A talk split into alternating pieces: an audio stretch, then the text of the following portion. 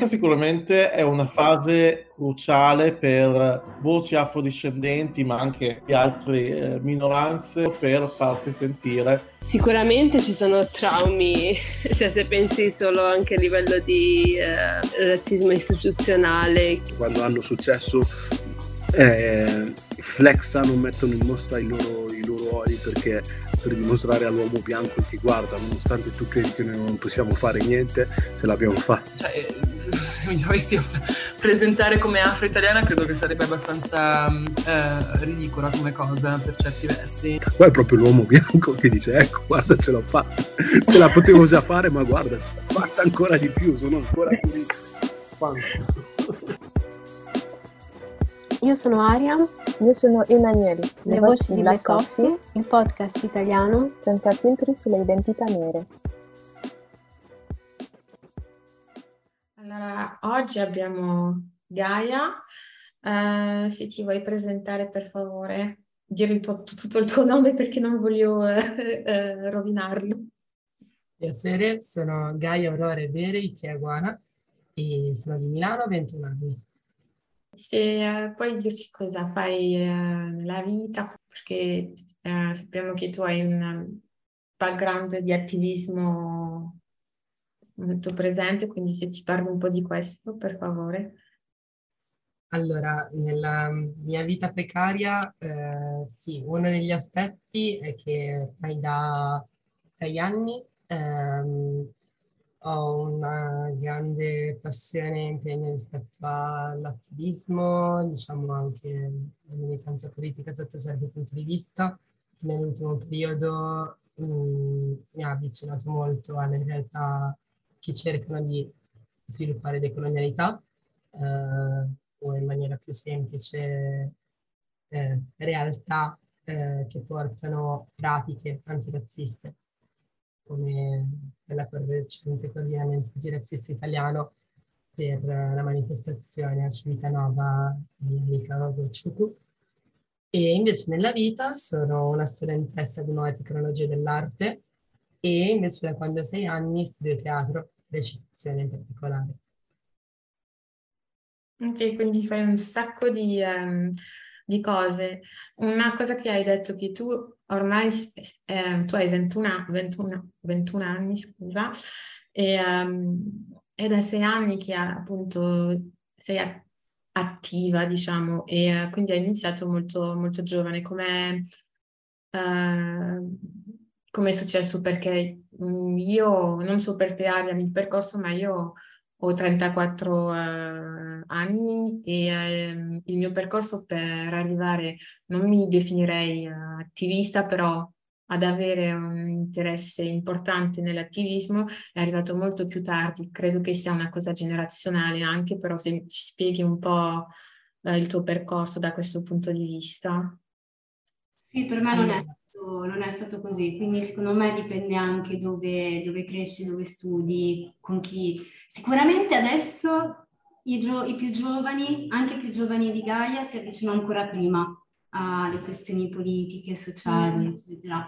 Uh, io ero, avevo professori che da sempre insistevano, ma anche, non troppo anche esplicitamente, però che incuriosivano, eccetera. Quindi anch'io più o meno tra i 12-13 anni ho iniziato a fare discorsoni o a prendere posizioni che poi magari non è, capito? Però, però yeah, ha sempre fatto, poi io non sono mai stata attivista, però mi sono attivata molte volte in molte situazioni e ho sempre avuto un pensiero critico e condividendolo, cioè comunque attivamente condividendolo ma non facendo l'attivista. Ma sì, vuoi raccontarci un po' il tuo percorso? Allora, diciamo che mi trovo molto d'accordo rispetto al fatto che dipende dai contesti con cui cresci, eh, chi, chi ti stimola per le prime volte. E nel mio caso penso che la causa che mi abbia avvicinato così presto sia stato proprio un antirazzismo, di cui non ero assolutamente ancora molto consapevole. Però eh, io ho sempre fatto le scuole a Milano che eh, Milano, ehm, soprattutto nelle scuole, io sono del 2000, ero ancora una delle, eh, uniche ragazze razzializzate della classe, motivo per cui fino alla prima liceo sono sempre stata eh, messa un po' ai margini eh, proprio dei rapporti sociali. Per cui io fino alla prima superiore avevo due amiche, entrambe razzializzate metice come me, e poi in realtà la cosa che mi ha fatto avvicinare all'attivismo, a informarmi di queste cose è stata proprio che volevo un po' uscire dalla mia bolla di, di amicizie. Non capivo perché le persone mi rifiutassero così tanto e quindi quando mi sono trovata nel mio liceo ho iniziato a fare tutti i corsi che potevo fare extrascolastici. Fra um, le altre cose che la mia scuola proponeva, anzi le persone della mia scuola, c'era questo collettivo. Io ci sono arrivata in realtà eh, con una formazione medio-bassa, nel senso che ehm, appunto nella vicinata per un gruppo di persone che non mi discriminassero per il mio colore di pelle, per avere un gruppo di persone con cui confrontarsi sui temi della scuola, sui temi sociali. Allora non mi definivo ancora anticapitalista, non ero consapevole della stratificazione delle oppressioni e devo dire che proprio quel collettivo, a furia di confronti, mi ha aiutato a maturare il, il, mio punto di vista rispetto alla politica e rispetto a come voglio attivarmi io nel, nel sociale. Il tuo percorso è molto eh, interessante perché tu hai cercato eh, insomma trovare una, un gruppo che ti rispeccasse perché da quello che dici non, cioè non, non ti trovavi con, con, le persone con cui, eh, con cui stavi. Questo è molto interessante come aspetto di... Um, perché ok, c'è una questione di rappresentazione, ma c'è il fatto di ritrovare persone che magari uh, sono confrontate alle stesse problematiche uh, uh, che, che, hai tu. Ariam, se vuoi aggiungere qualcosa. Però mi interessava un po' capire meglio quando è diventato un interesse intersezionale e questo è un altro punto che, ad esempio, quando io ero ragazzina, sì, si parlava di anticapitalismo, antirazzismo, però quell'antirazzismo che non è veramente antirazzismo, quello un po', un po superficiale, che, che ti, ti, ti, ti, fa pensare un po' che appunto gli ambienti no, siano consapevoli, gli ambienti siano consapevoli, cioè, però poi in realtà no sono molto problematici, però l'intersezionalità da grande, ok, cioè l'omofobia sbagliata, eh, tra l'altro appunto era omofobia, non era omo, lesbo, transfobia, cioè era, era un, una cosa ed era sbagliata, ma non si approfondiva poi in realtà. Cioè, e, era un po' come l'antirazzismo, nel senso non, eh, una questione morale, ma che poi non andava ad, ad approfondire. E, ehm, mentre adesso vedo che molte, eh, anzi sì, sicuramente ci saranno anche lì, an- ancora adesso, delle, delle sfumature che è meglio lasciar perdere, però tra, tra tante, tra, tan, tante attiviste, soprattutto giovani e razzializzati, mh, mm, c'è molta più consapevolezza e anche voglia di, di essere eh, intersezionali. Poi magari si sbaglia, però c'è quell'attenzione lì. E volevo capire per, per te come, come era stato questo, uh, diciamo questo, questo approccio, quando, quando hai iniziato ad avere questo approccio. Mi ritrovo molto sul fatto che molte persone, penso alla Gen Z alla quale appartengo, abbiano un, un, intento forte di far emergere, soprattutto attiviste razzializzate, l'intersezionalità. Mm, per quanto mi riguarda l'ho visto soprattutto in, eh, in, nell'ultimo progetto cui ho fatto parte, eh, sempre legato alla lotta contro l'afrofobia, eh, che si chiama AFAR, e eh, effettivamente c'ero io e un'altra ragazza, 2000, eh, che eh, in questo contesto in cui comunque eravamo lì come attivisti super eterogenei eh, contro il razzismo antinero, ehm, eppure noi avevamo questa urgenza di trattare anche ehm, di trattare anche eh, i nostri orientamenti, eh, il nostro modo diverso di approcciarsi con le relazioni, ad esempio sono poli, ed è stato, cioè, e lì è partito un discorso interessante per tutto il gruppo, che va dai, appunto, noi siamo le più piccole, eh, dai 21 ai 35. Però appunto nel mio caso eh, l'intersezionalità penso di starla ancora eh, sviluppando ed aver iniziato a svilupparla nel senso delle pratiche eh, da quando mi sono avvicinata alla decolonialità. Invece ho iniziato a sentirne parlare, che per me è molto differente, però già sono grata di averlo sentito teoricamente prima, proprio con nulla di meno. Vi avevo raccontato che in prima liceo mi ero avvicinata in modo molto ingenuo più ad un gruppo di persone che, ok, sono nera, non mi discriminate per questo. Però collettivo, eh, come il numero maggiore di collettivi a Milano era principalmente bianco. E quindi sì, si parlava di antirazzismo, si parlava di eh, quanto fossero sbagliate determinate prassi sistemiche, proprio il patriarcato, il patriarcalismo, sistemi, massimi sistemi, però era tutto molto teorico. E mm, io allora mi ricordo che facevo, ad esempio, fatica a capire eh, l'anticapitalismo in maniera così teorica. Quindi pian piano, io sono una persona molto testarda, ehm, cioè c'è stato un sempre mio chiedere di più um, che ci confrontassimo rispetto alle pratiche che riscontravamo um, tramite esperienze di studenti uh, che erano con noi nella nostra scuola. E quindi, cioè, paradossalmente, dovendo pensarci, in, cioè, a ritroso un po' nel tempo, um, è iniziato un po' da delle pratiche.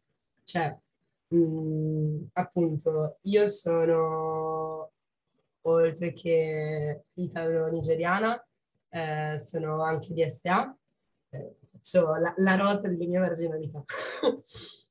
e, mh, e quindi in qualche modo è una cosa che sentivo l'intersezionalità mancare fin da subito, um, non solo nelle collettività cioè nei, nei collettivi, ma anche nei gruppi sociali. Cioè sentivo sempre che dovevo nascondere alcuni lati di me perché a seconda del contesto, ad esempio, un collettivo molto teorico che sta solo sul teorico, eh, a me spesso ha fatto sentire quasi sminuita perché io per quanto leggo e sì anche gli dislessici sanno leggere, sono molto violenta. Quindi se ehm, appunto loro avevano letto il Capitale, eh, il manifesto a 15 anni, mh, mm, quel modo di approccio iniziavo a sentirlo non adatto a me, ma non sapevo ancora come si chiamasse. E poi pian piano appunto incontrando una di meno o iniziando proprio a eh, frequentare spazi autogestiti, lì ho iniziato a vivere un po' la trasformazione delle pratiche per appunto raccontarci un punto di vista piuttosto che fare delle pratiche per risolvere eh, un problema sociale che viviamo. Eh, e poi, se non mi sbaglio, verso il 2016-2017 ha iniziato ad esserci un discorso ampio e diffuso sull'intersezionalità. E, ehm, e poi appunto io col transfemminismo mi sono ritrovata subito, anche perché mia mamma eh, penso sia l'ambito politico che eh, si è impegnata di più a trasmettermi, perché mia mamma è bisessuale, eh, mia mamma ha un corpo non conforme e eh, fin da piccola mi parlava del femminismo, non del transfemminismo, perché comunque ah, nel 61. Mm. Eh, Eh sì.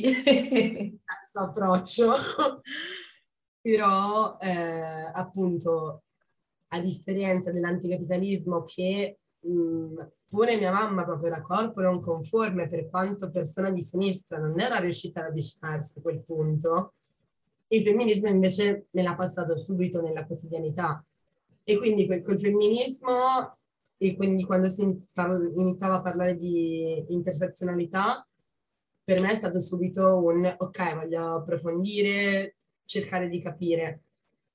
Anche perché rispondeva a tanti miei interrogativi che per me è stato, come dire, un processo liberatorio, perché prima, anche quando mi confrontavo sia con amici sia eh, in contesti politici, il fatto che io mettessi insieme diversi piani del, della mia identità mi faceva sentire sbagliata, come se dovessi avere un'unicità, un, um, un'identità più netta che non, che non ho.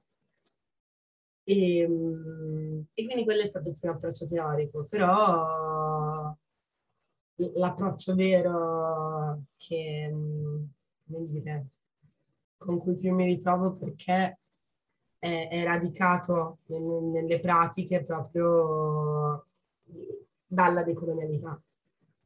E in questo, cioè, penso che l'esperienza fatta adesso di ascolto, di trasformazione del, dell'oppressione fatta col coordinamento antirazzista italiano, pensando su Milano con Cambierai, è nettamente diversa da tutto l'attivismo che ho fatto durante il mio periodo del liceo.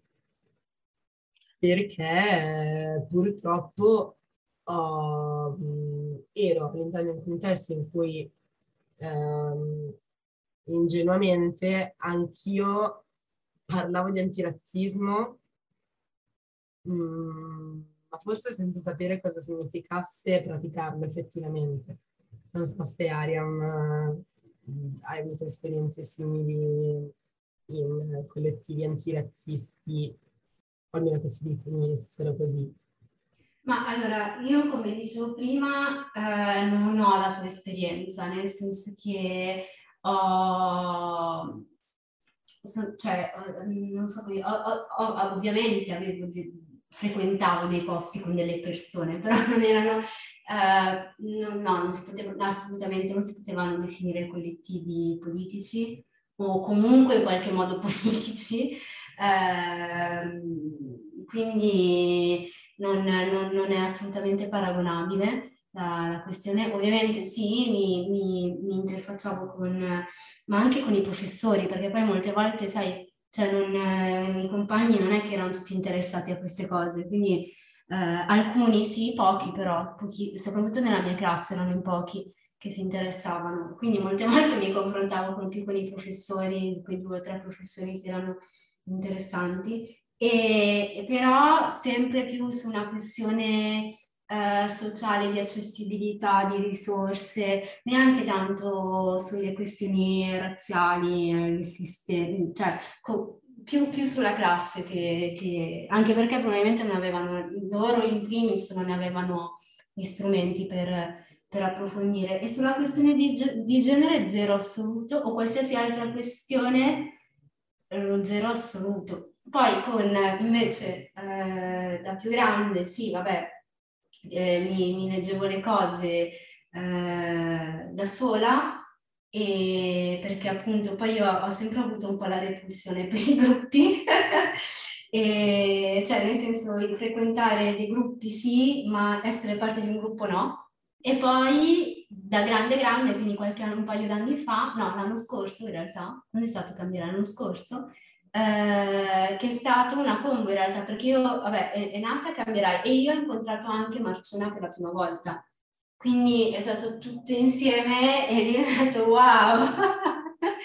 e mi sono resa conto di quante cose eh, cioè io avessi assorbito eh, sbagliate non so come dire, neanche sbaglia. Allora, sicuramente nel linguaggio sì, eh, tante cose le, le, sto ancora imparando.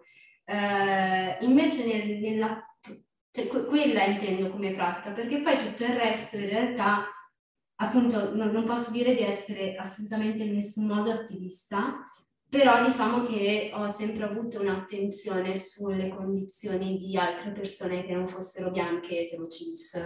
Quindi in quel senso lì ehm, è, è, stato, è stata una rivelazione, soprattutto marciona, eh, rispetto alle tematiche di, di, di, intersezionalità perché appunto era la prima volta che mi interfacciavo con qual, qualcuno che avesse le competenze e eh, che, che, che, non so come dire, che mettesse in pratica.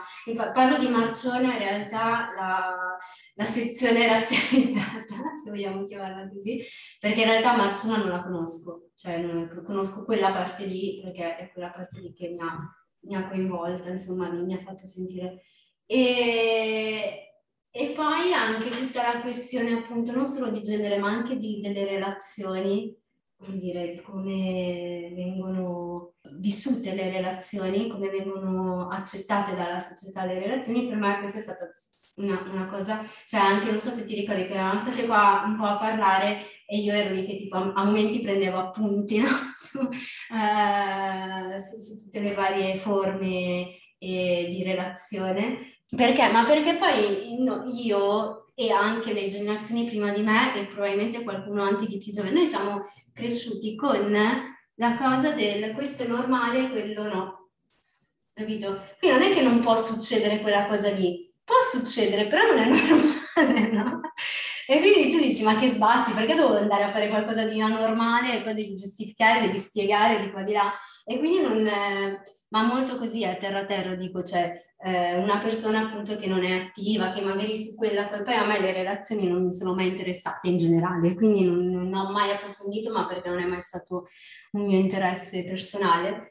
E quindi sì, cioè, sicuramente quest'anno, allora, per quanto eh, sia la, la, la, le questioni politiche e sociali siano sta- sempre state un mio interesse, solo negli ultimi due anni ho avuto una visione più, non, non direi più completa, però più, più ampia, ecco, più ampia e, e, che mi sta facendo lavorare di più su me stessa. Perché fino a un paio d'anni fa eh, sì, tante cose le stavo scoprendo, cioè anche con il documentario, con i podcast e tutto, comunque tante cose le vai a imparare a scoprire di, di volta in volta, però erano un po' delle certezze, cioè impari, delle sfuma- impari a guardare attraverso delle sfumature diverse, ma diciamo che di, di fondo, di base, que- quella parte solida, diciamo, da dove poi parte tutta la tua passione, tutte le cose, era solida. Invece negli ultimi due anni è un po' un, un, un po' ribaltato,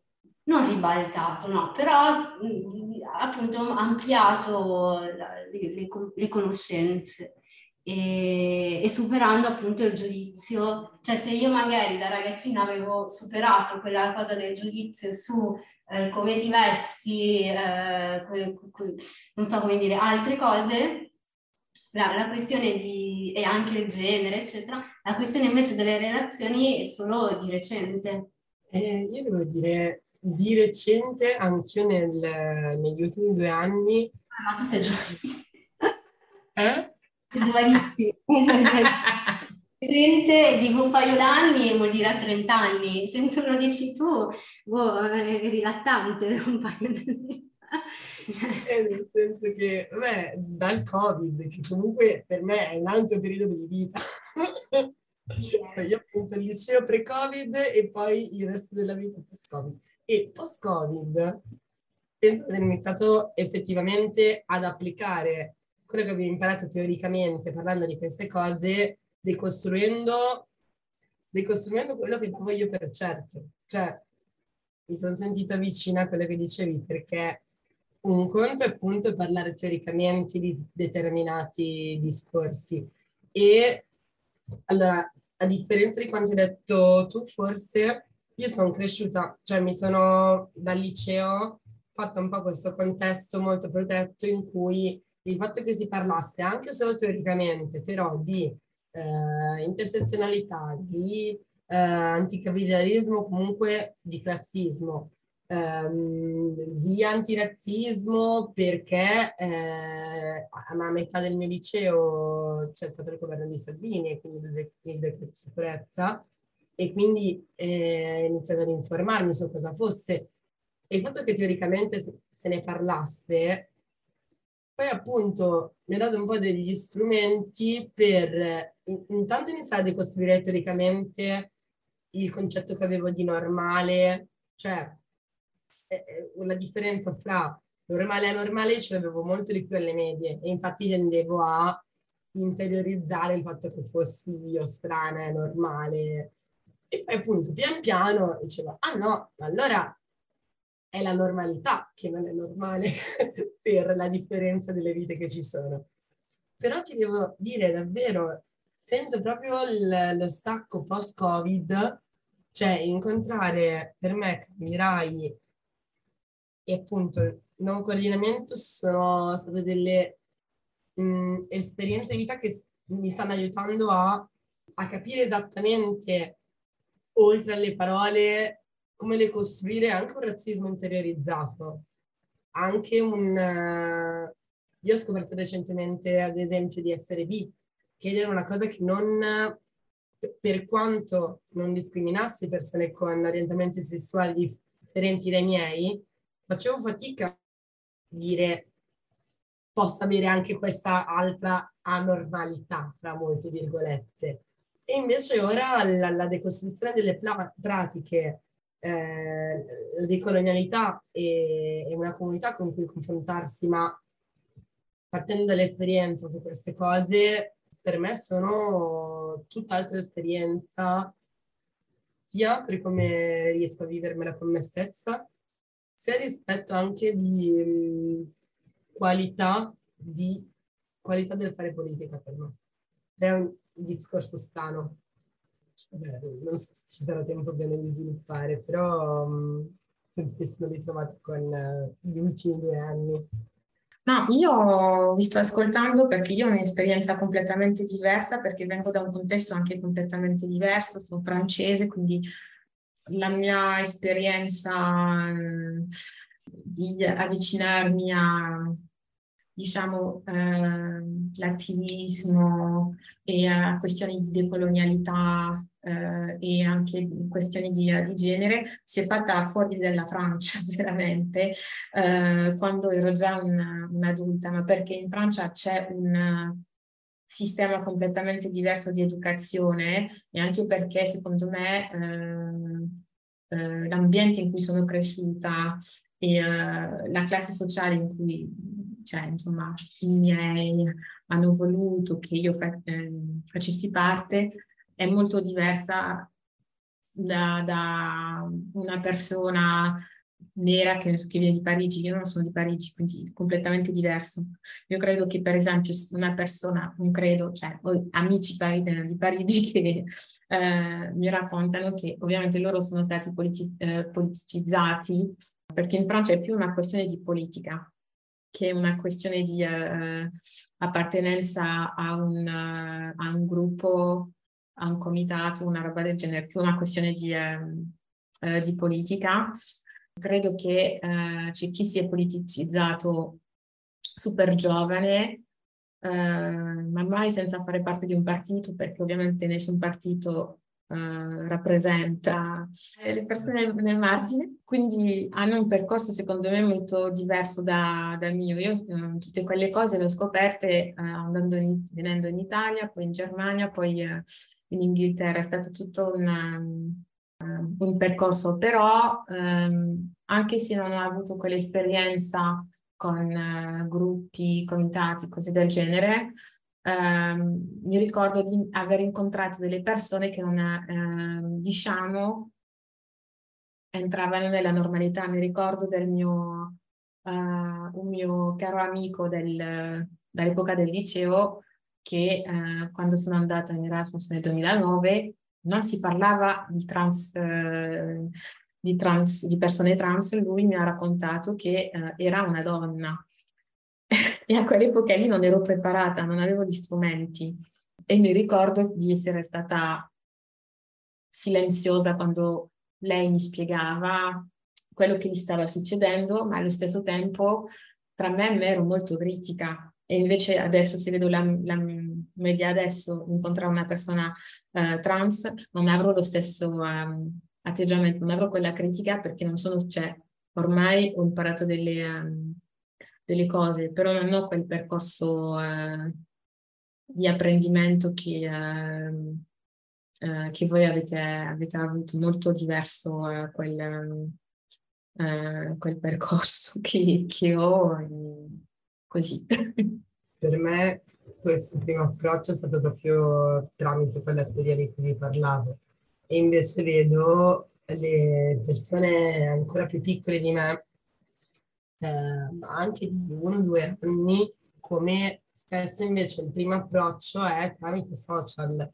Cioè, io mi sono sentita super privilegiata perché studiando tutto il tempo a Milano, e anche qui il posizionamento quanto fa, eh, mi sono resa conto mh, mm, rispetto a mia sorella acquisita che stava a Monza, quante informazioni, quante persone diverse ehm, appunto contribuivano ai confronti politici per fare assemblea o tal'altra, sia a scuola eh, e noi del collettivo facevamo un po' modo di appunto far sì che le persone su Milano venissero a parlare anche all'interno delle nostre scuole, ma soprattutto nella città. Cioè, io penso di avere un po' sfruttato il fatto che mi sentissi molto marginale nel mio, nella classe a scuola proprio per cercare di uscire, cercare di uscire e vedere appunto chi, cioè, chi fosse marginale come me e chi voleva parlarne nei, nei vari altri contesti.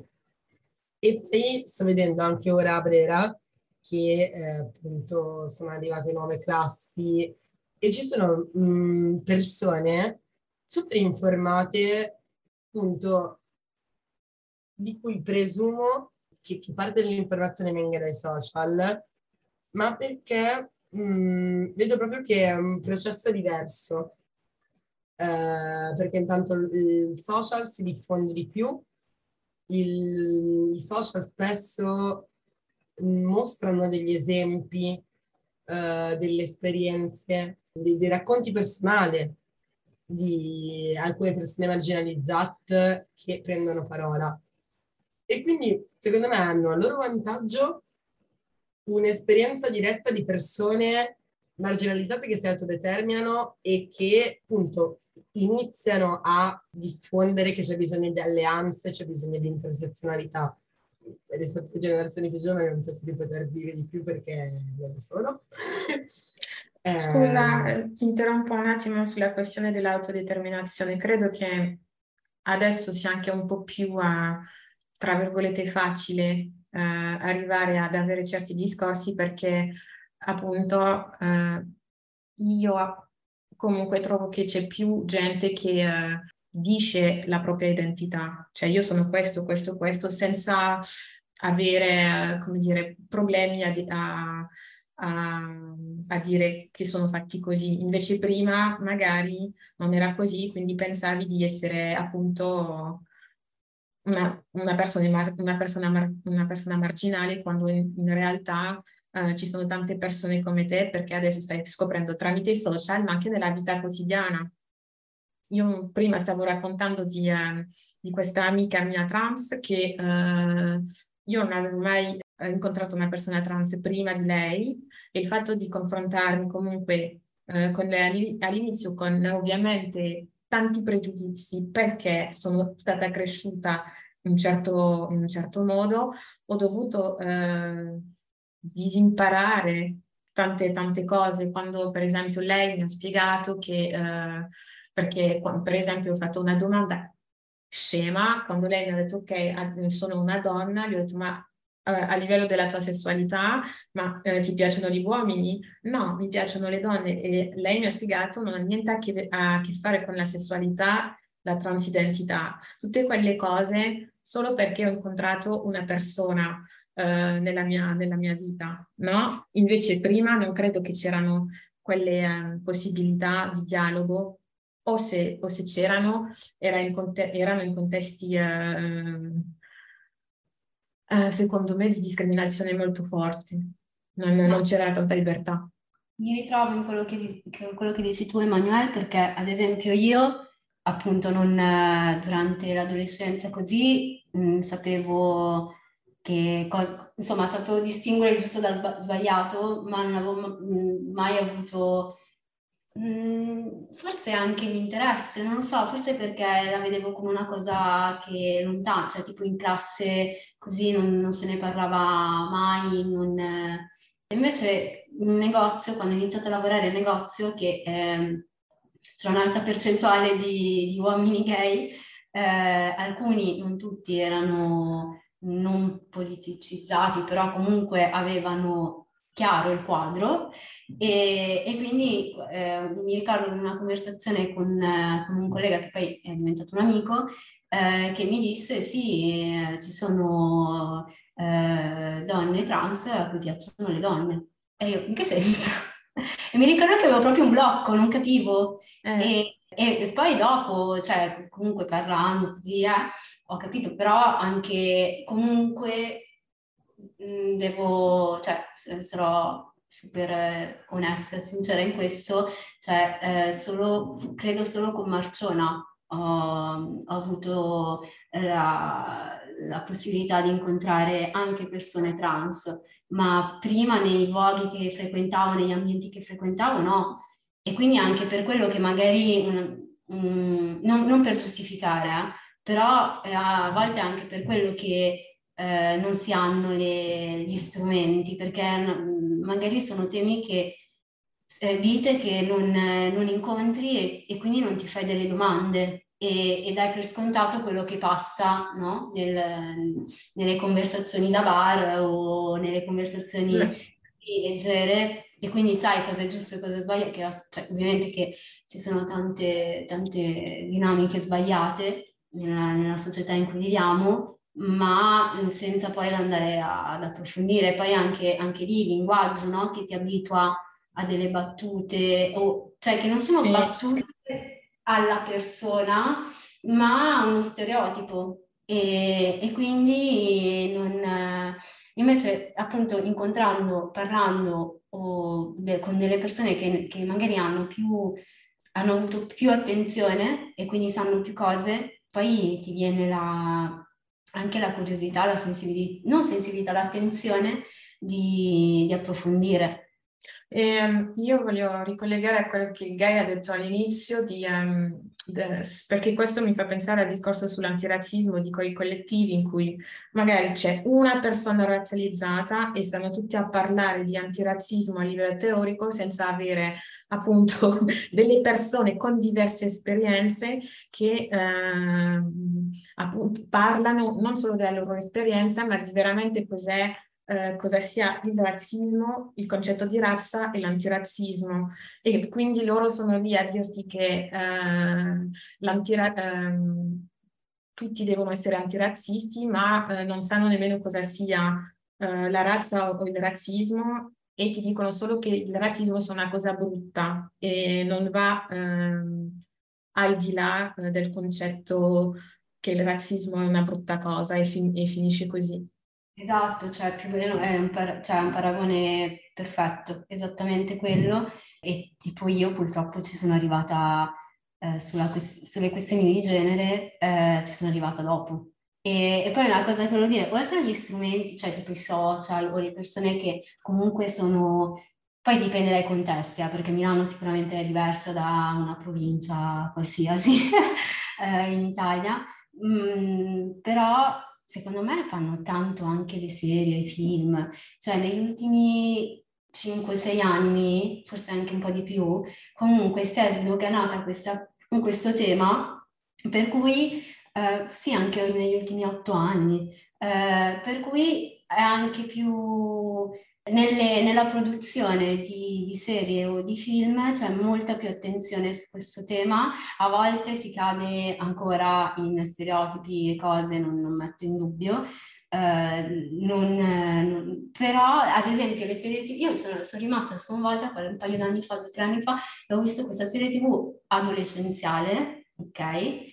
Che però trattava di temi super attuali e con un, con un, approccio veramente che a me, cioè, a me è piaciuto molto. E, quindi, e mi sono detta, cazzo, ma noi eravamo Dawson Creek.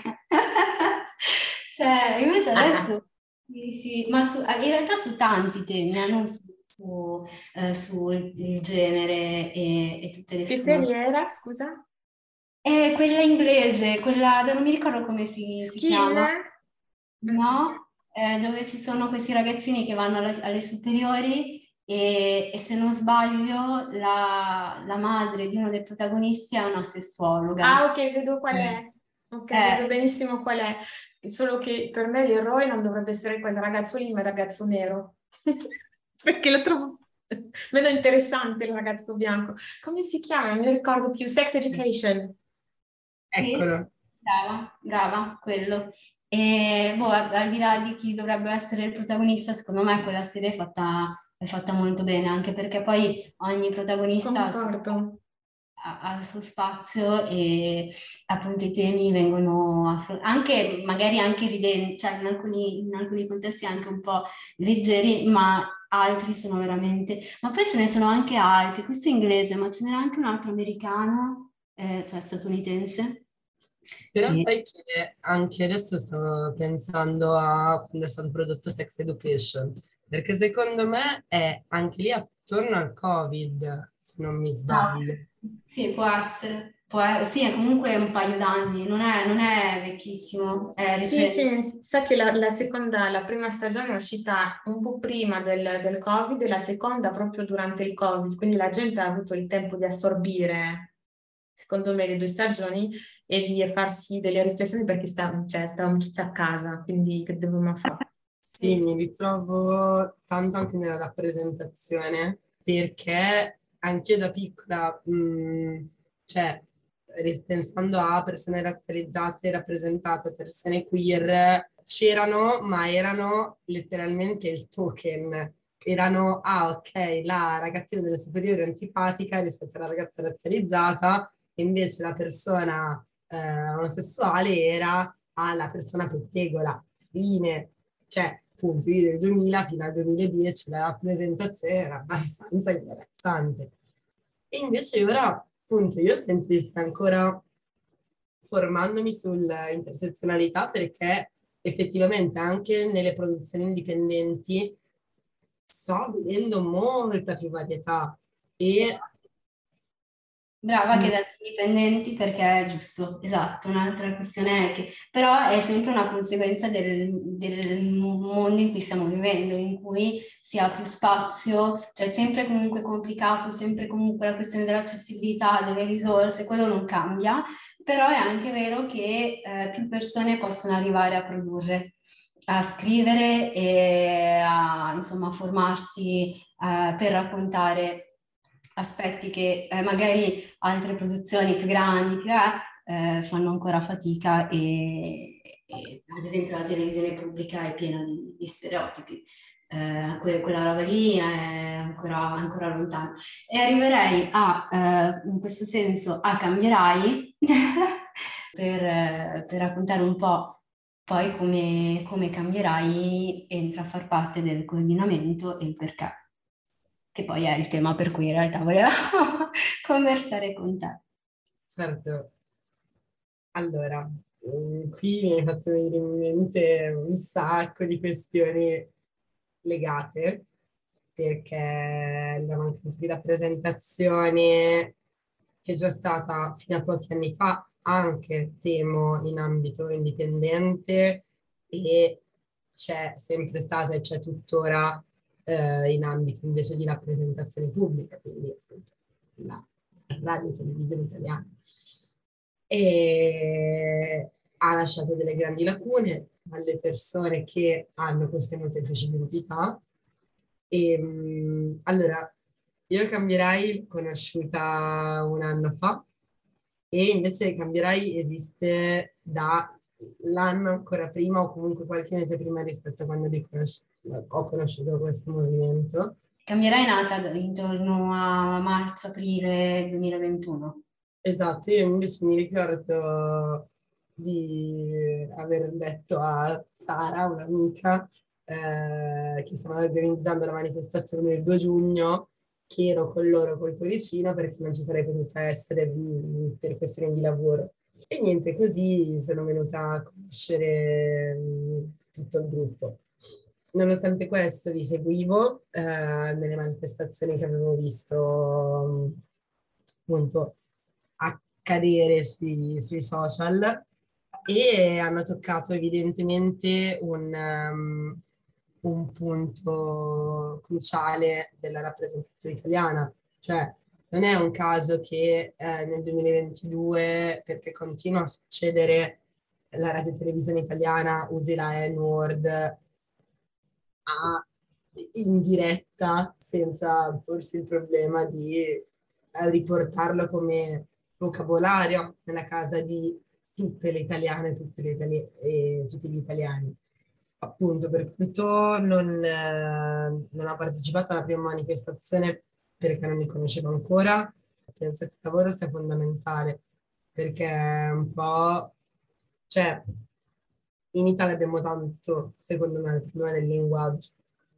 Dico tanto in Italia perché secondo me in Italia e in siamo... generale, scusa, ti interrompo, le lingue latine, anche in Francia non abbiamo eh, le parole, quindi abbiamo sempre l'inglese, no? Come riferimento, quando magari i concetti sono prettamente italiani e hai bisogno di trovare una, un, una parola. Questo è un gran problema delle lingue latine in generale, secondo me, un gran, gran problema, perché è tutto legato al fatto che rispetto al mondo anglosassone, perché io vedevo quando eh, in Inghilterra la lingua in generale in, in inglese ha più facilità a creare nuove parole, ok?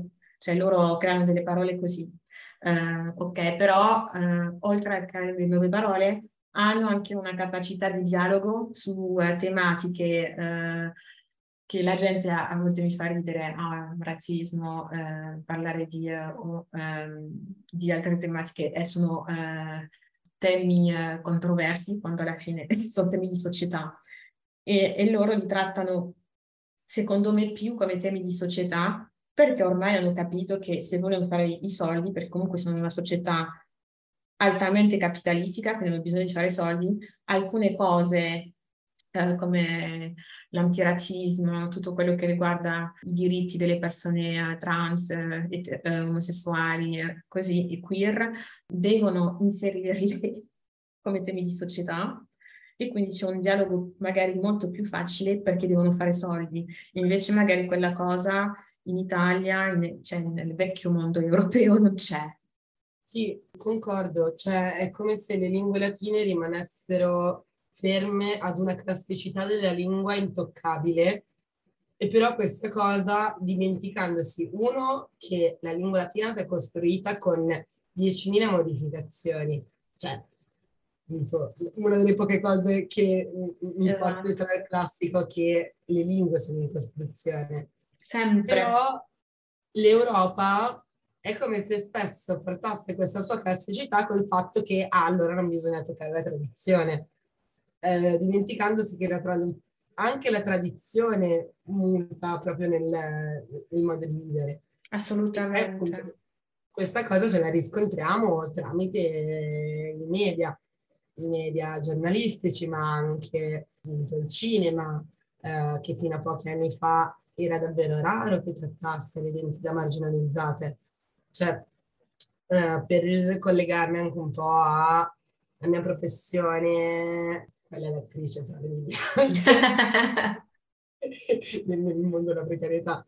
Cioè, io l'anno scorso ho visto per la prima volta su un palco una persona razzializzata e è da quando ho sei anni che studio recitazione. Però, appunto, al di là del mondo del cinema, che sì, fin da piccola la persona che faceva la, la compagna di classe, una persona razzializzata c'era, ma vedere una persona su un palco teatrale protagonista del proprio spettacolo, io mi dicevo, va bene, io voglio fare questo di lavoro, ma esistono spettacoli che io possa presentare? Boh. E devo dire, cioè, qui la mia passione teatrale e la mia passione politica si incontrano, perché alla fine il motivo per cui sia ho iniziato a informarmi di più rispetto alla politica, sia il motivo per cui studio il modo per eh, diffondere al meglio la mia voce ehm, in ambito teatrale, è proprio per mostrare identità molteplici. Cioè, penso che sia appunto una cosa di cui fin da piccola mh, non avevo molti contesti di cui parlare. E quindi trovare invece contesti in cui potessi coltivare questo valore del riconoscere le mie differenze e far sì che eh, queste differenze mi aiutassero empaticamente a capire altri soggetti, eh, che siano appunto persone marginalizzate, altre eh, che possono vivere oppressioni simili alle mie, ma in sfumature diverse, oppure in personaggi, perché alla fine per me cioè, sono sfumature di umanità che eh, mm, il rischio delle istituzioni, se, ehm, se non ne parlano, è che appiattiscano il, ehm, la varietà sì, culture, sì. la varietà del, dell'umanità esistente in Italia e nel mondo. Eh, dunque cambierai, per questo è un, è un movimento esatto. molto importante perché secondo me la, cioè nel, nel, mainstream è rimasto che cambierai era ah, vabbè, per la N-word in tv, però in, in realtà è molto più, uh, più profondo di, di quello che, uh, che, il mainstream sta, sta diffondendo su, uh, sul, sul, movimento. Sarebbe bello vedere degli articoli che, approfond- che parlerebbero di questa cosa, che se tu non rappresenti la società con me in tv, tu vai a ridurre già la, la, rappresentazione, ma soprattutto vai a, a impoverire la popolazione Esattamente, concordo appieno. E questo secondo me è il rischio che abbiamo in Italia. È un rischio molto forte e concordo anche sull'altra cosa che hai detto che cambierai molto più del, del caso della N-word, che purtroppo sappiamo non essere il caso perché accade ripetutamente. Cioè, per me è stato un privilegio incontrarli anche dopo perché appunto ehm, cambierai come coordinamento antirazzista, per me sono, sono e sono stati dei luoghi di trasformazione di quell'impoverimento. Mm. Perché appunto mm, io sono cresciuta a Milano e mi sono sentita impoverita da questa società italiana ma non solo come persona razzializzata, ma anche come italiana. Ma culturalmente ti, ti, esatto. ti rendi scemo? Eh, Esattamente. Culturalmente cioè, le scuole. Cioè, io mi ricordo, sono stata all'epoca rappresentante di istituto e rappresentante di consulta. Eh, per me era assurdo che eh, le istituzioni stesse avessero paura di nominare la parola politica. Infatti quando tu prima dicevi in Francia prima questione di politica, sorridevo perché mm. per me è una vittoria oggi poter parlare di politica. Io mi ricordo quando ero più piccola e volevamo semplicemente organizzare un'assemblea in un'aula con gli studenti, firmando tutti i moduli necessari, ma il senso era per parlare ad esempio del nuovo destra, per parlare del decreto sicurezza, che erano cose che stavano accadendo nel nostro territorio in quel periodo e, um, ma alcuni professori, piuttosto che alcuni presidi, ci dicevano, ah, non potete esplicitamente parlare di politica, è una cosa grave sì. rispetto, a, cioè rispetto alla democrazia. La democrazia è, è, può, può esserci il momento in cui si parla della molteplicità delle cose che accadono, E, ed è per questo che per me hanno così tanto valore cambierai il coordinamento antirazzista, perché ehm, mi restituiscono una complessità di vite, di pensieri anche diversi. Che non esiste uh, nella società quotidiana, capito? Sì, che invece nella società europea quotidiana vengono banalizzati spesso. Mm. A me spaventa l'estrema semplificazione che vediamo eh, nei giornali, che vediamo in televisione, che vediamo nelle rappresentazioni culturali, ma anche nella vita politica.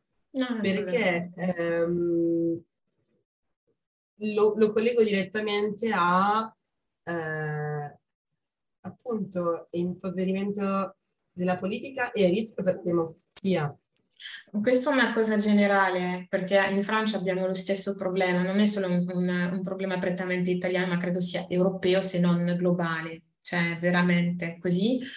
E uh, da questo punto di vista credo che tutti questi spazi che, che, vengono creati indipendentemente, che non sono partiti politici, ma eh, può essere un cambierai, um, no? Così danno la possibilità, perché anche questo si dimentica di dire che, queste, che questi spazi sono uh, spazi di... Um, oltre a uh, andare alla RAI a dire ok, vogliamo avere una conversazione uh, con, con, la RAI, ma nascono conversazioni tra più persone che fanno parte di questo movimento e eh, nascono eh, delle riflessioni ehm, e magari anche delle riflessioni che diventano azioni che avranno eh, un cambio magari non sulla società ma sul gruppo che circonda, eh, che circonda queste persone e questa è una potenza secondo me molto forte.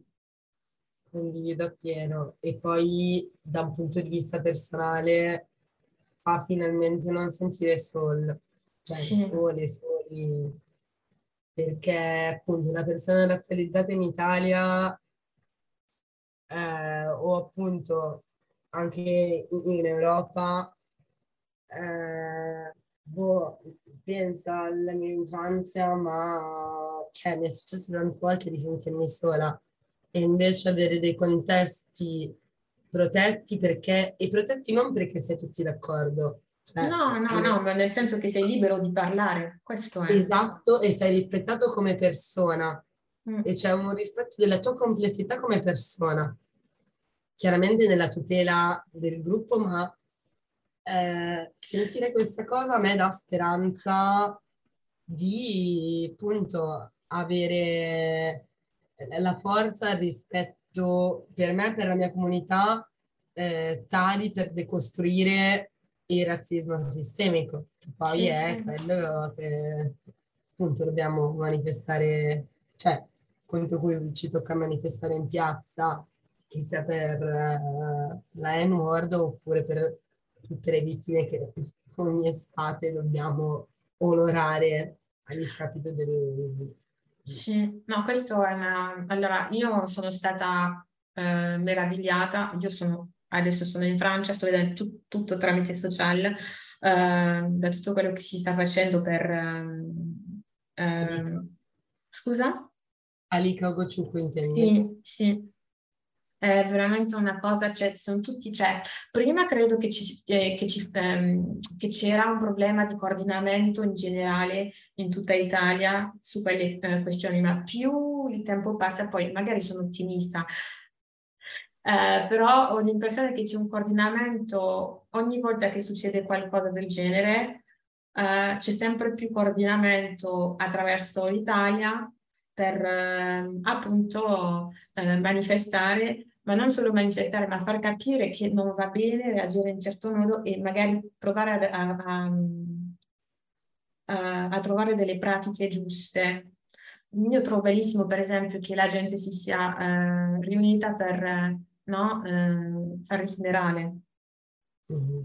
Tutte quelle cose di comuni- che, sono in, che, sta, che stanno nascendo per, perché c'è un gran senso di comunità. Sto sentendo un gran senso di comunità. Uh, magari sbaglierò, eh, sarò ide- idealista, però mi sembra che negli ultimi due anni si sta, da, dal momento in cui è morto Willy Montero, adesso a, uh, a, questo, a questo ultimo uomo, cioè qualcosa è cambiato per me. Ci sono sempre i morti, ma uh, il coordinamento, la, uh, la, comunità la trovo più, più solida, magari sbaglio. Concordo sul senso proprio di bisogni di comunità, è una cosa che sta crescendo. Io l'ho sentita in particolare ehm, dal 2020, mm-hmm. da George Floyd. E secondo me c'è stato anche un netto cambio di rappresentazione perché eh, è come se mm, George Floyd sia stata la goccia che abbia fatto traboccare il vaso. Il vaso sì, sì.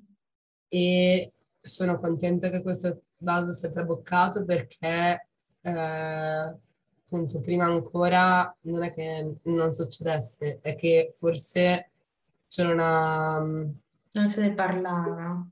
Forse non se ne parlava davamo troppo per scontato, abbiamo fatto quel coordinamento, sono usciti fuori dei discorsi sul fatto che le generazioni dei nostri genitori, penso anche a mio padre, che mm. anche lui degli anni 60 all'incirca, sono cresciute in un contesto in cui non potevano ancora urlare al razzismo.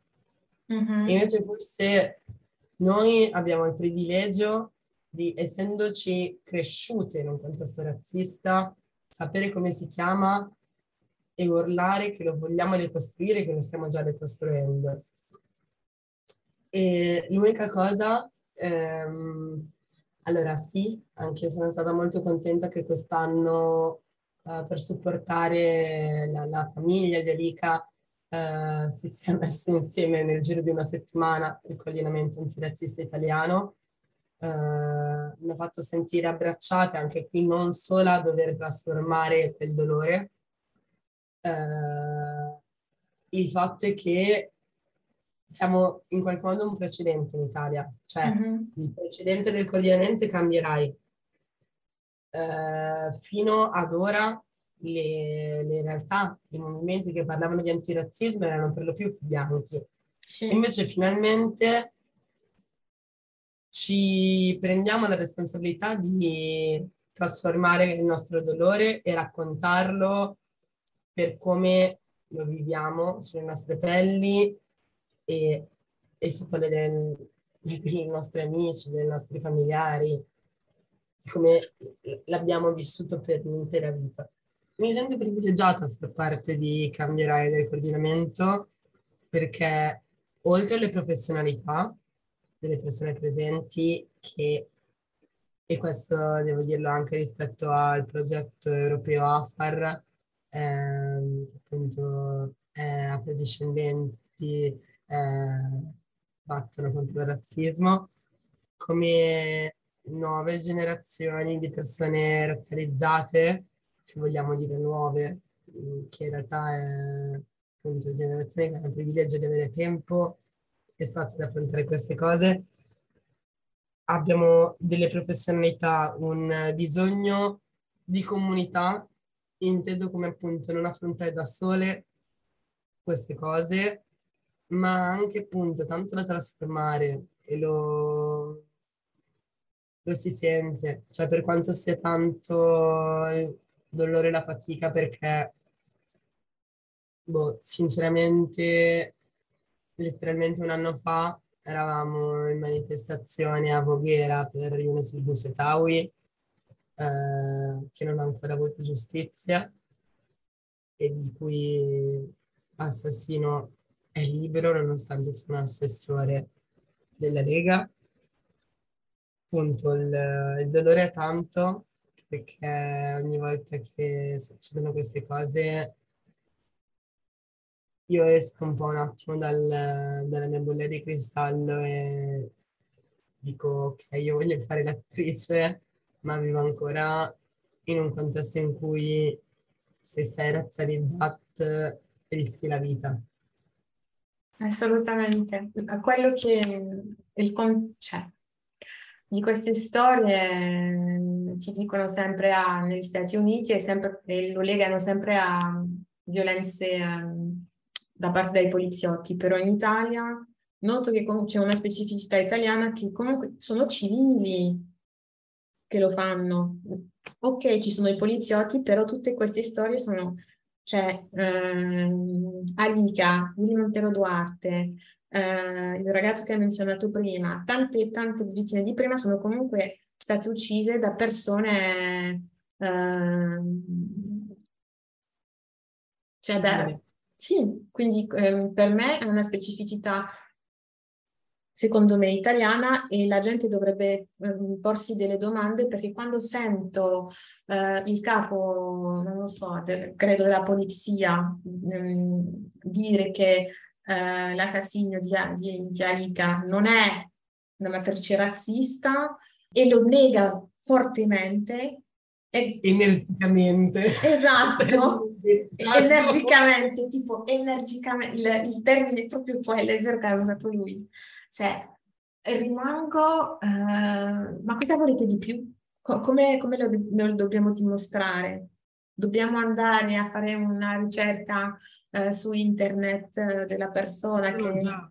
Allora, eh, ad esempio, Leila Belmont, eh, che è una giornalista geopolitica, eh, ha pubblicato una lista di nomi vittime del razzismo eh sì, in Italia. L'avevo vista. Sono tantissime e sono appunto alcune di quelle che sei riuscita a raccogliere. Poi invece col progetto AFAR abbiamo fatto anche un lavoro rispetto ai dati mm.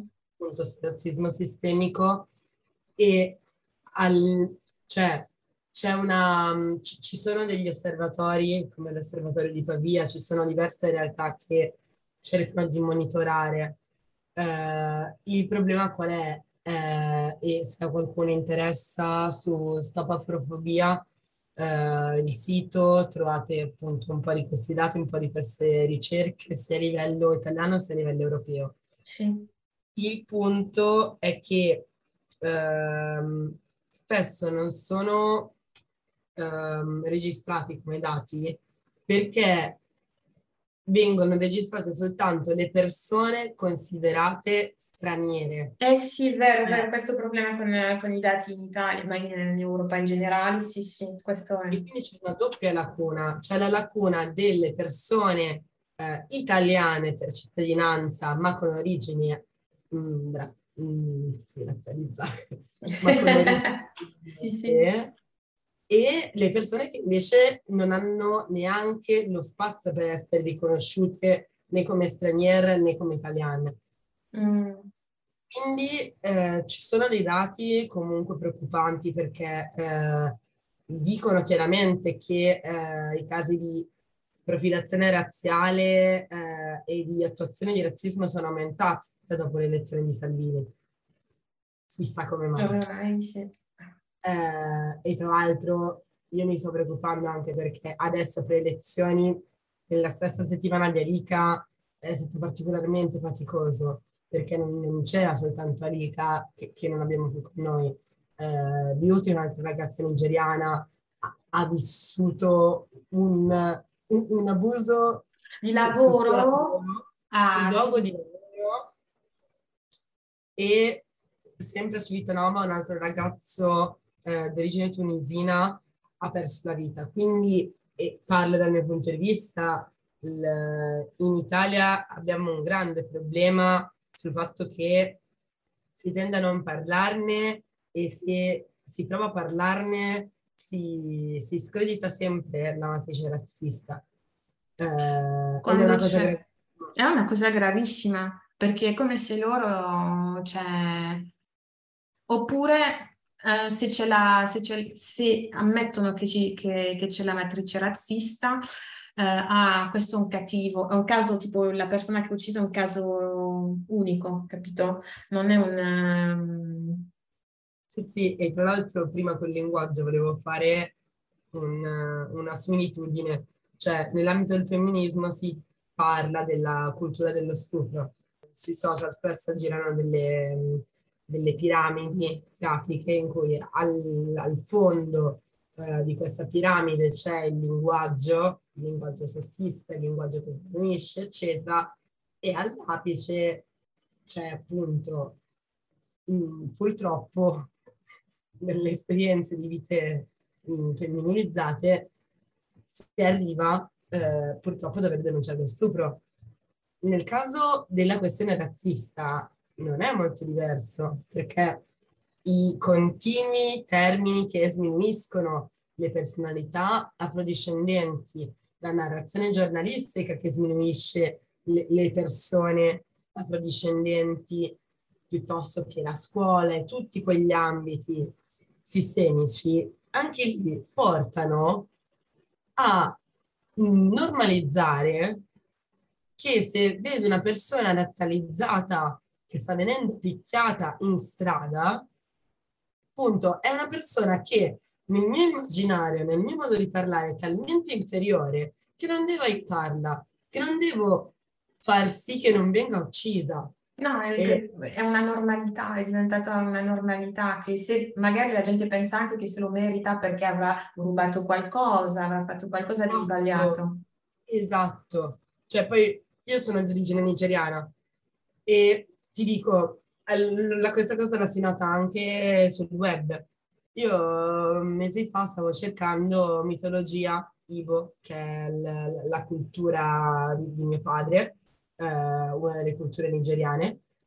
E quando ho cercato mitologia, personaggi, appunto, storici, mi sono venuti fuori soltanto casi di cronaca giornalistica in cui eh, il termine Ibo e il termine nigeriano veniva soltanto associato a cronaca mh, mm, chiaramente criminalizzata, cioè mh, mm, cronaca criminale. Questo per me è indice di quanto il razzismo sia evidente e come sia evidente quella, appunto, quella cultura che porta a far sì che se vedi una persona razzializzata, afrodiscendente, stare, essere aggredita, non sai di supporto tu persona intorno. Sì. E quindi io penso che quel senso di comunità le nuove generazioni, ma anche appunto di chi è sceso, di chi inizia, di chi continua a scendere in piazza, di chi si sta organizzando è perché non vogliamo più... Sì, siamo, sta- cioè, siamo stanchi, cioè è un momento, dai, perché anche sì. Siamo stanchi, cioè tipo, eh, perché tu ti dici, ma eh, mm, mio fratello, mio padre, magari io, la prossima, la prossima persona, tu pensi, co- pensi così. Eh, io mi trasferisco in Italia e è una domanda che mi sto facendo, e poi mi trasferisco pure nel sud Italia, capito? E quindi mi sto facendo delle domande sulla mia, sulla mia sicurezza, che prima sono arrivata in Italia a studiare nel 2009. Non mi facevo quella domanda, anche perché non ero eh, così informata, il mio percorso anche di, eh, in quanto persona nera con la mia identità non era ancora fatto. Quindi io cioè mi dicevo vado dove vado e, e niente. Invece adesso mi faccio molto più uh, questa domanda quando arrivo in uno spazio uh, così in Italia mi chiedo ma sarò, uh, cioè, sarò uh, sicura?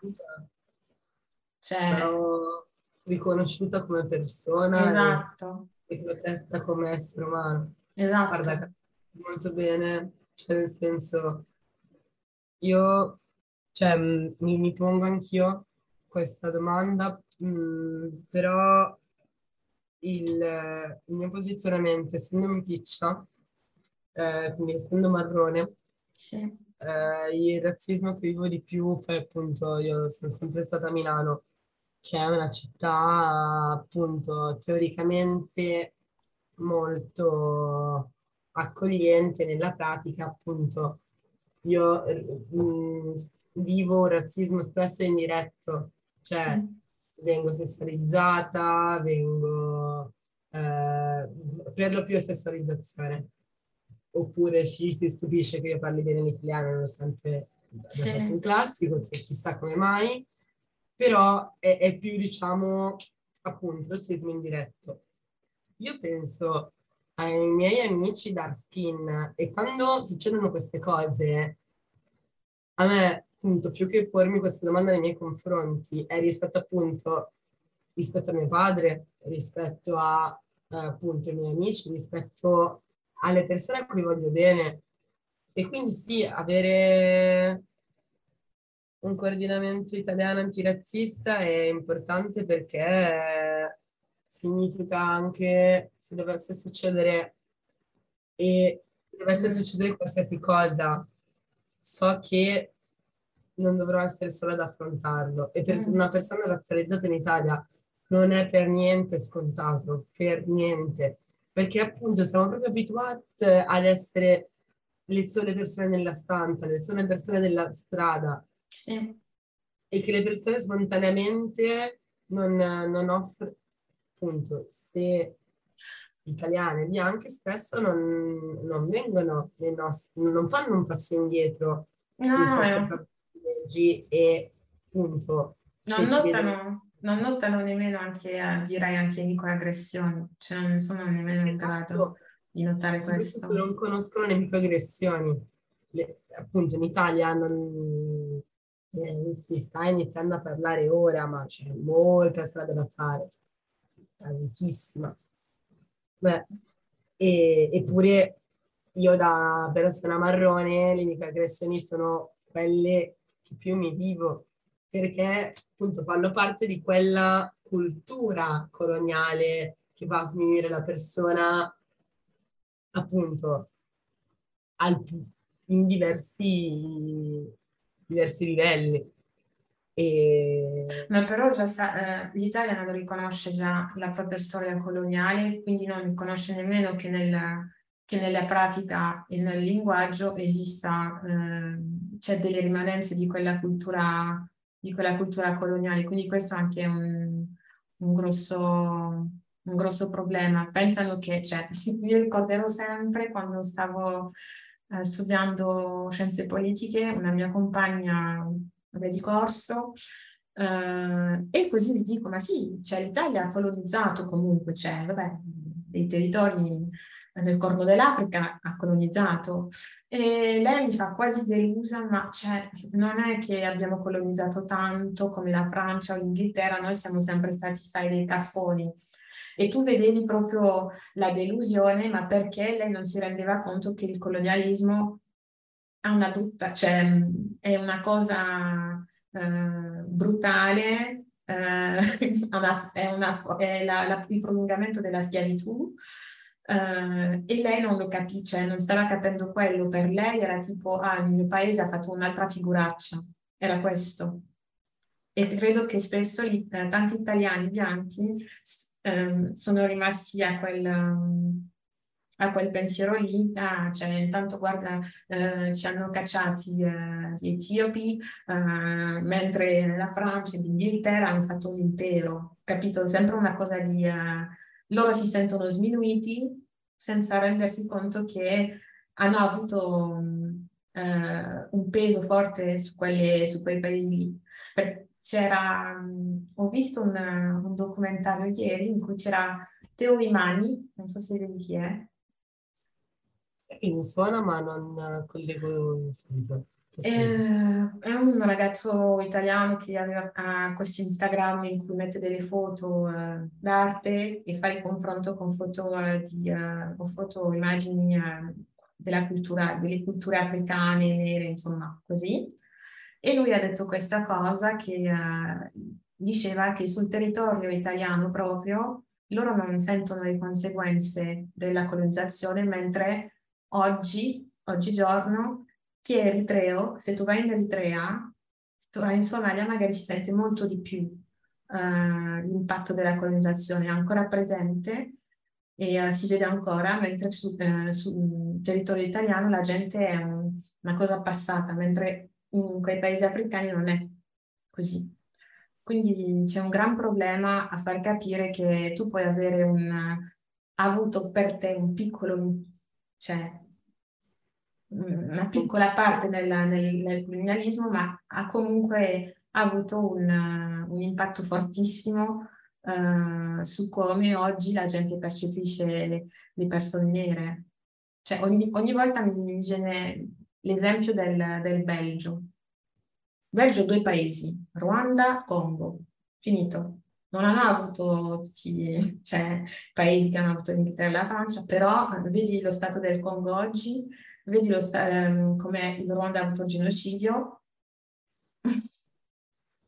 No, ma infatti l'ignoranza rispetto alla storia europea è quella, la, cioè rispetto all'appiattimento prima dei discorsi, per me questo fa parte del, dell'appiattimento, cioè e l'Italia in particolare perché eh, io, vabbè, mh, mm, sono stata a Berlino per lavoro e mi sono stupita di come cioè, fosse visiva una decostruzione e non ci vivo, non so sì. come sia il razzismo, però ad esempio secondo me la Germania ha avuto un... Um, eh, appunto, non poteva togliersi dalle responsabilità come invece ha fatto l'Italia mm. girandosi improvvisamente dal lato della resistenza. Sì, sì.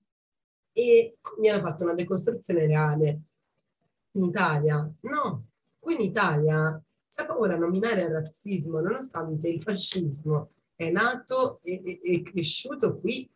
Sì. E per quanto ci siano stati, appunto, era nel dopoguerra, ehm, degli approcci culturali a defascistizzare la cultura non è successo a livello politico, non no. è successo a livello istituzionale. Il classico, ad esempio, parlando di scuola, perché nelle scuole appunto c'è così, ci sono così tante microaggressioni? Abbiamo un, una struttura fatta dal ministero fascista eh, gentile, cioè mm l'attuale struttura di alcune scuole italiane è fascista.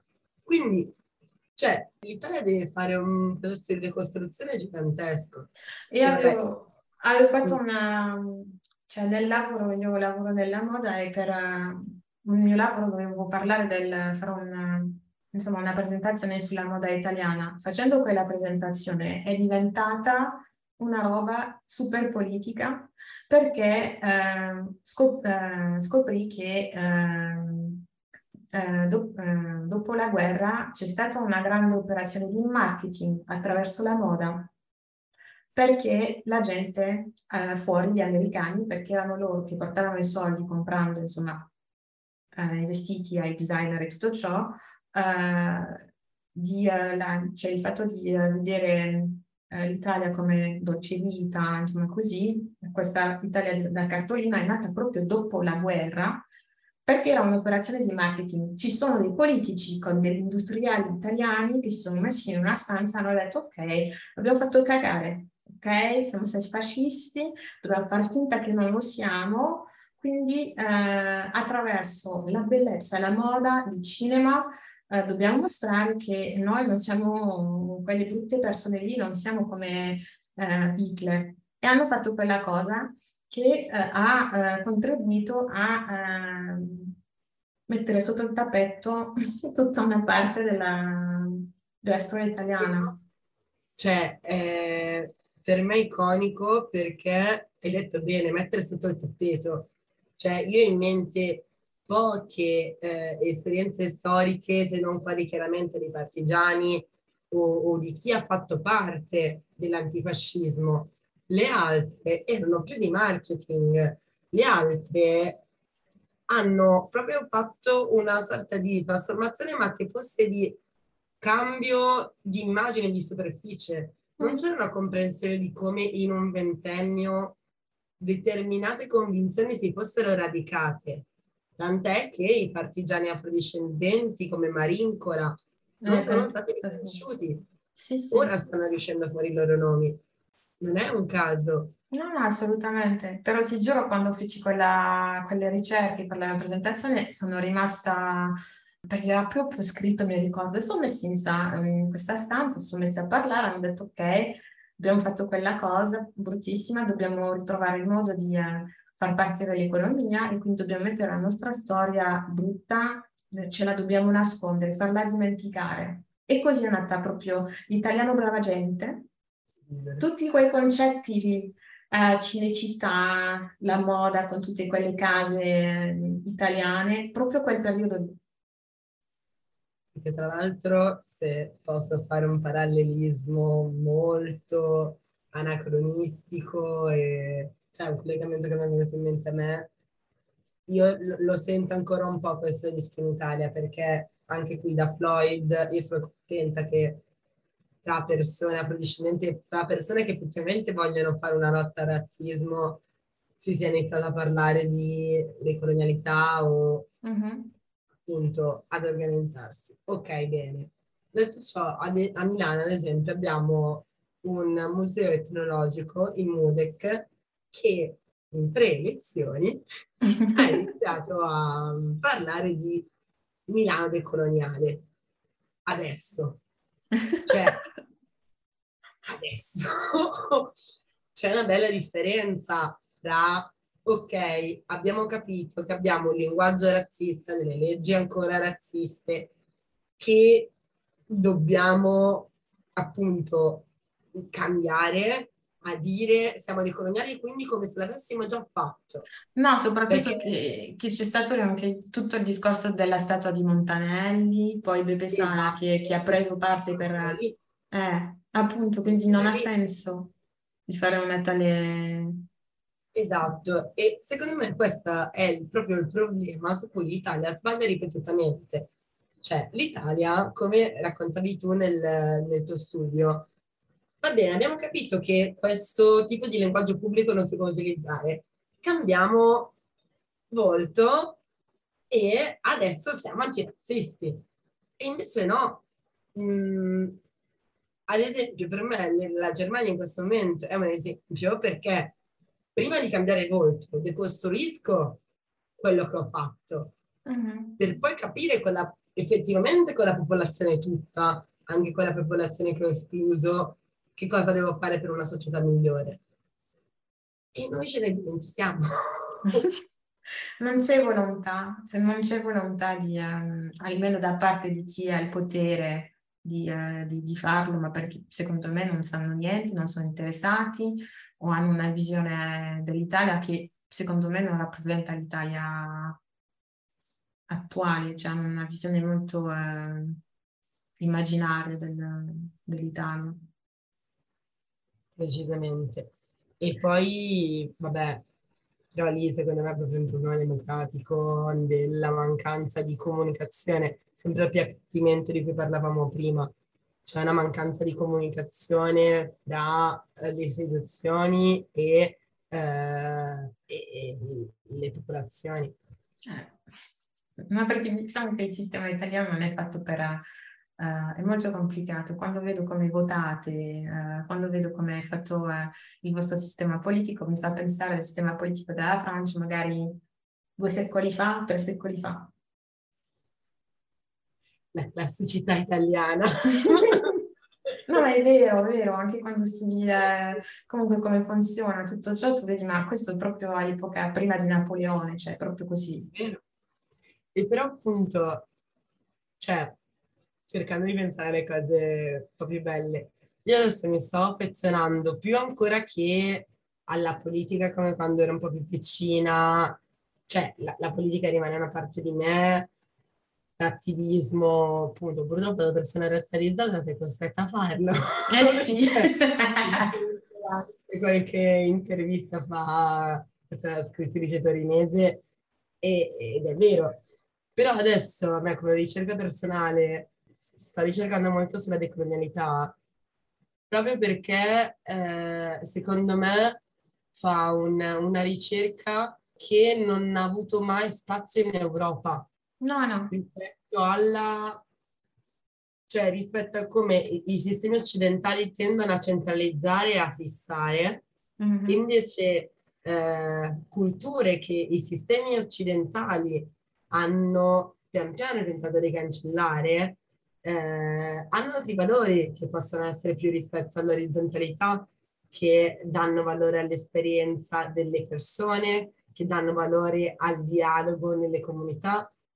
E, e boh, quando mi informo di decolonialità e appunto quando ho il privilegio di confrontarmi con eh, persone che appunto in questi contesti di movimento affrontano, studiano anche a livello accademico questi argomenti, mi sento molto privilegiata perché mi dà speranza. Invece vedo alcuni miei coetanei, anche loro magari appassionati di politica, ma da un punto di vista di, ma da uno sguardo più occidentale, vedo che hanno meno speranza di me su certi aspetti, anche mm. sulla, cosa, sulla questione ambientale.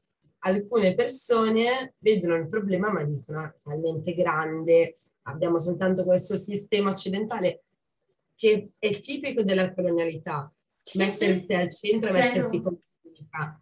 E però questo lo considero una, uh, uno svantaggio dello sguardo occidentale. Eh, ma perché alla fine ci, come, ci mordi sempre la coda perché continui a fare sempre la stessa cosa senza pensare che ci siano altri metodi o magari ci, ci sono questi altri metodi ma li, eh, li consideri come minori rispetto al tuo. Esatto, esatto. Questo è, come si chiama questo um, autore, un autore italiano che è Federico Rampini, è esattamente, oh, sì. lo odio.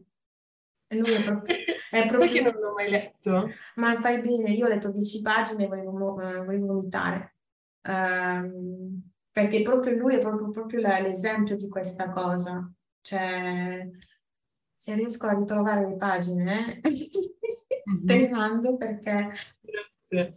mi hanno fatto, stavo dicendo, ma chi è questo? Ma per chi si prende a pensare mm. che uh, cioè, il suo pensiero, come la pensa il, il centro, è che tutte le altre culture sbagliano? che è un approccio proprio tipico occidentale e appunto in Italia con, con la scusa del, um, della classicità, c'è anche tutta questa cosa del ruolo, del modello, e per cui c'è un autoconvincimento che non può essere ricostruito perché è come si fa. Mm. Cioè, mm, come movimenti decoloniali abbiamo questo punto a favore e, e, di forza, ma forza anche nella capacità di vedere la molteplicità della realtà, che secondo me, mh, mm, vabbè, a volte mi danno della, mh, appunto troppo positiva. Però io devo dire che ho speranza perché se sappiamo coltivare queste conoscenze e mostrare quanto sono necessarie alla nostra vita e al nostro futuro, appunto non, non conoscenze altre, ma conoscenze molteplici. Uh-huh. Secondo me possiamo almeno mettere un po' di pezze rispetto ai casini che la colonialità ha generato, sociali, climatici e politici. speriamo, speriamo. È stata una bellissima conversazione, contentissima, veramente abbiamo parlato tanto. Eh, e ti ringrazio tanto del tuo tempo e di tutto quello che ci hai insegnato, perché io considero che tu mi hai insegnato cose durante questa intervista. Grazie mille a te, a voi, se risenti aria, ma ringrazio la Tartaglia per scrivo anch'io, ma um, davvero stimo un sacco il vostro progetto. Grazie. E Aria mi ha detto, eh, ti volevo intervistare io. ok, ti ringrazio. Grazie a te. Grazie per aver ascoltato questo episodio di Black Coffee. Vi ricordiamo che tutti gli episodi li potete trovare su Podbean, Spotify e tutte le piattaforme in cui ascoltate i vostri podcast preferiti. Ci trovate anche su Instagram come Black Coffee-PDC, dove potrete seguire i contenuti che vi proponiamo ogni settimana, ma soprattutto dove ci potete mandare i vostri pensieri, commenti e storie che volete condividere o se preferite potrete contattarci via mail all'indirizzo blackcoffeepdc.gmail.com e vi aspettiamo per il prossimo caffè.